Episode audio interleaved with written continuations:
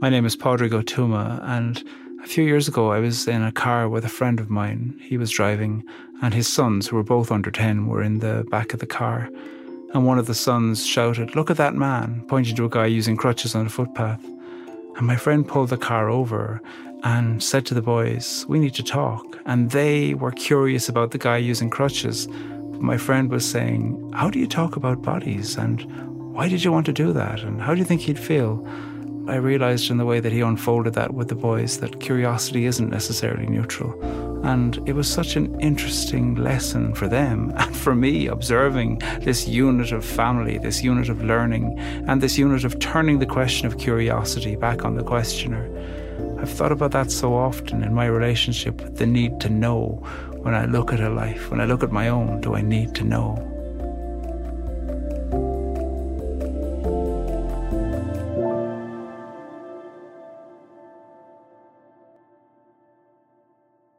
The Change Room by Andy Jackson. This morning, walking almost naked from the change room towards the outdoor heated pool, I become that man again, unsettling shape to be explained. Such questions aren't asked to my face. Children don't mean anything by it, supposedly, so I shouldn't feel as I do, as my bones crouch into an old shame I thought I'd left behind. Chlorine prickling my nostrils, a stranger compliments me on my tattoos and shows me hers, a dove in flight over a green peace sign, as if the canvas was unremarkable. She turns and limps away, and something makes a moment of sense. I lower myself into our element and swim, naturally asymmetrical and buoyant. Quite some time later, showering, the man beside me is keen to chat. How many laps we've each done, how long I've lived in this town, the deep need for movement. Speaking, our bodies become solid.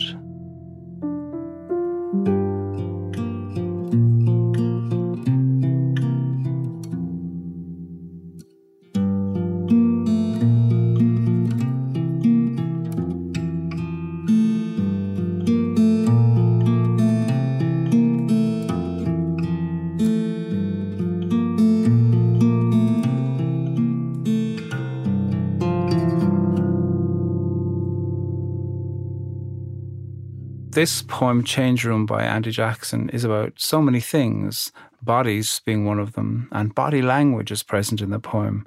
It opens with this morning walking almost naked from the change room. So we hear naked, and then my face, my bones, my nostrils, my tattoos.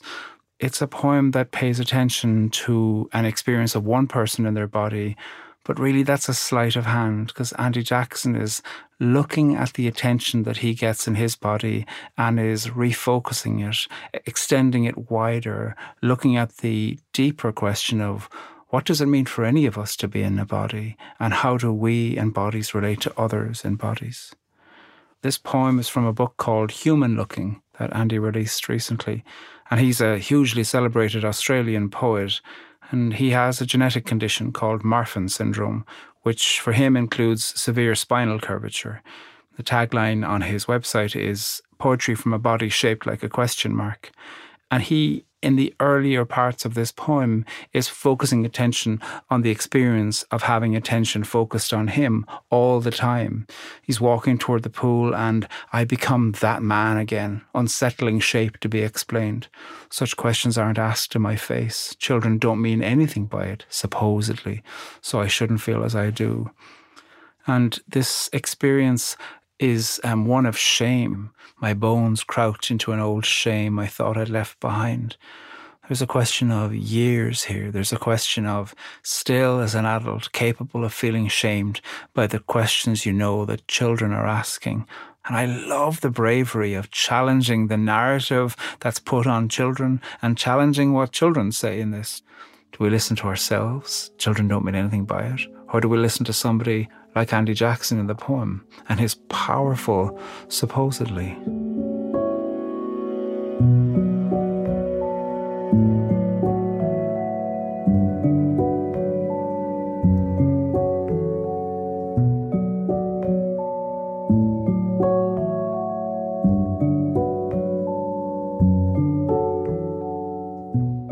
There's a turn in this poem which is so subtle Often, a turn in a poem is happening where something is being looked at through a different lens, something new emerges, something deeper.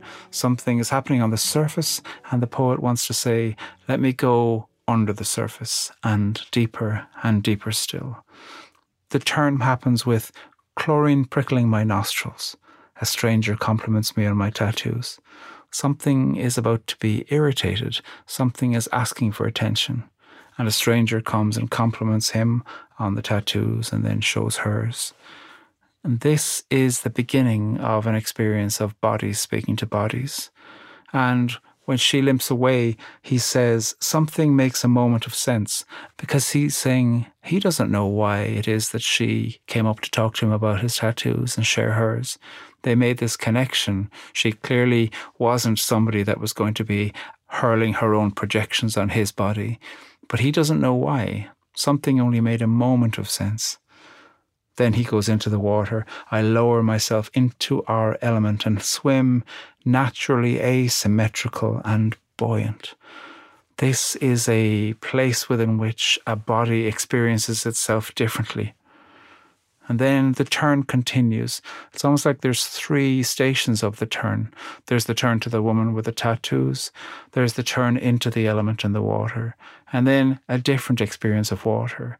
Quite some time later, in the showers, there's someone who's keen to talk and they have this conversation, which is person to person in an exposed way, speaking about things that matter. The topics of their conversation, too, go from the everyday laps to, you know, where do you live and how long you've lived, which is part of your story, and then into something almost anthropologically significant the deep need for movement. This is a conversation that, too, has gone from depth to depth to depth. And it is person to person in their own unique bodies, different, but without the grotesque nature of comment and that deep attack of comparison.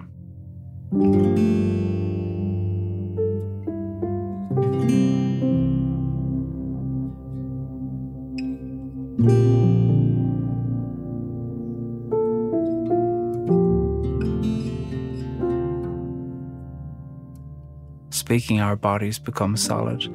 This poem is a mystery and an open experience at the end, a question to say, what does that mean? What does it mean to feel like your body is solid rather than your body is something else? And is that something we can do for each other? This, I think, is an invitation in this poem to, to feel what speaking our bodies become solid might mean, rather than to find an easy explanation for how this line works in the poem. Perhaps this is why it's only a two line stanza at the end, that it's inviting a response. It's inviting whoever is reading it to continue the conversation body to body.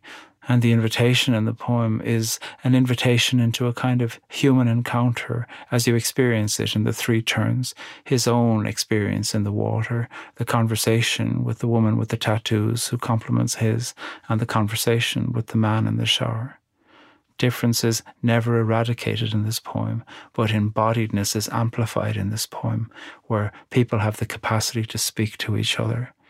The Change Room is the title, and the question is who is it that needs to be changed, and what is the change that needs to happen in this room? This is the wider question of this poem, not about anybody's experience of their body or not about anybody's demand that someone should explain their body, really the question is what is the change that needs to happen in the conversation about bodies? Especially, I think this poem is amplifying the people for whom they think their body doesn't need to be explained, that they are being invited into a change room of a new conversation.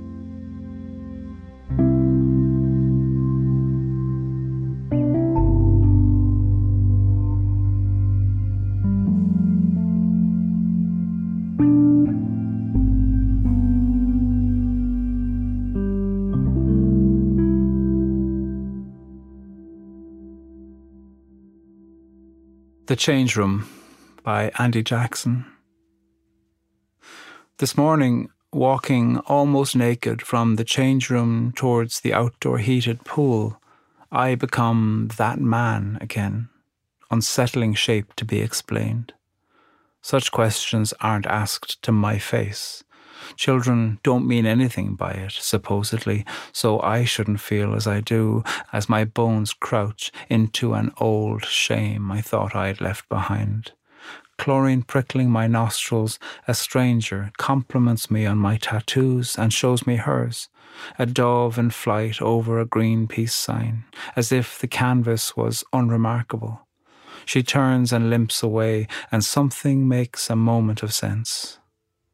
I lower myself into our element and swim, naturally asymmetrical and buoyant. Quite some time later, showering, the man beside me is keen to chat. How many laps we've each done, how long I've lived in this town, the deep need for movement. Speaking, our bodies become solid.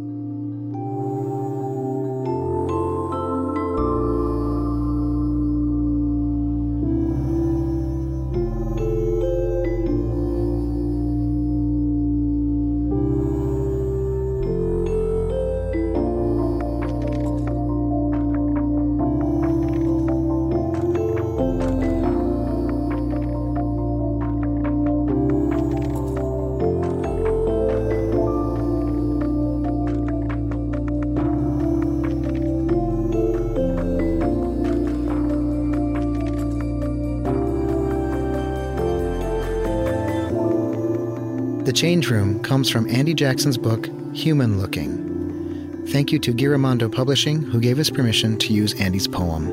Read it on our website at onbeing.org.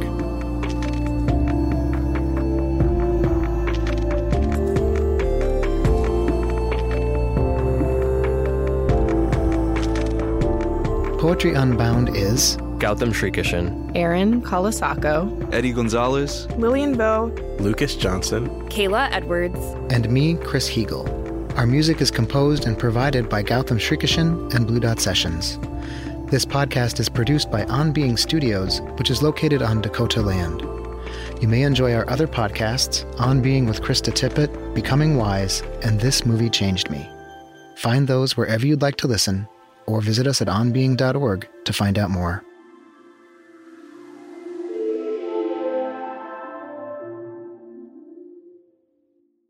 This podcast is produced by On Being Studios in Minneapolis, Minnesota.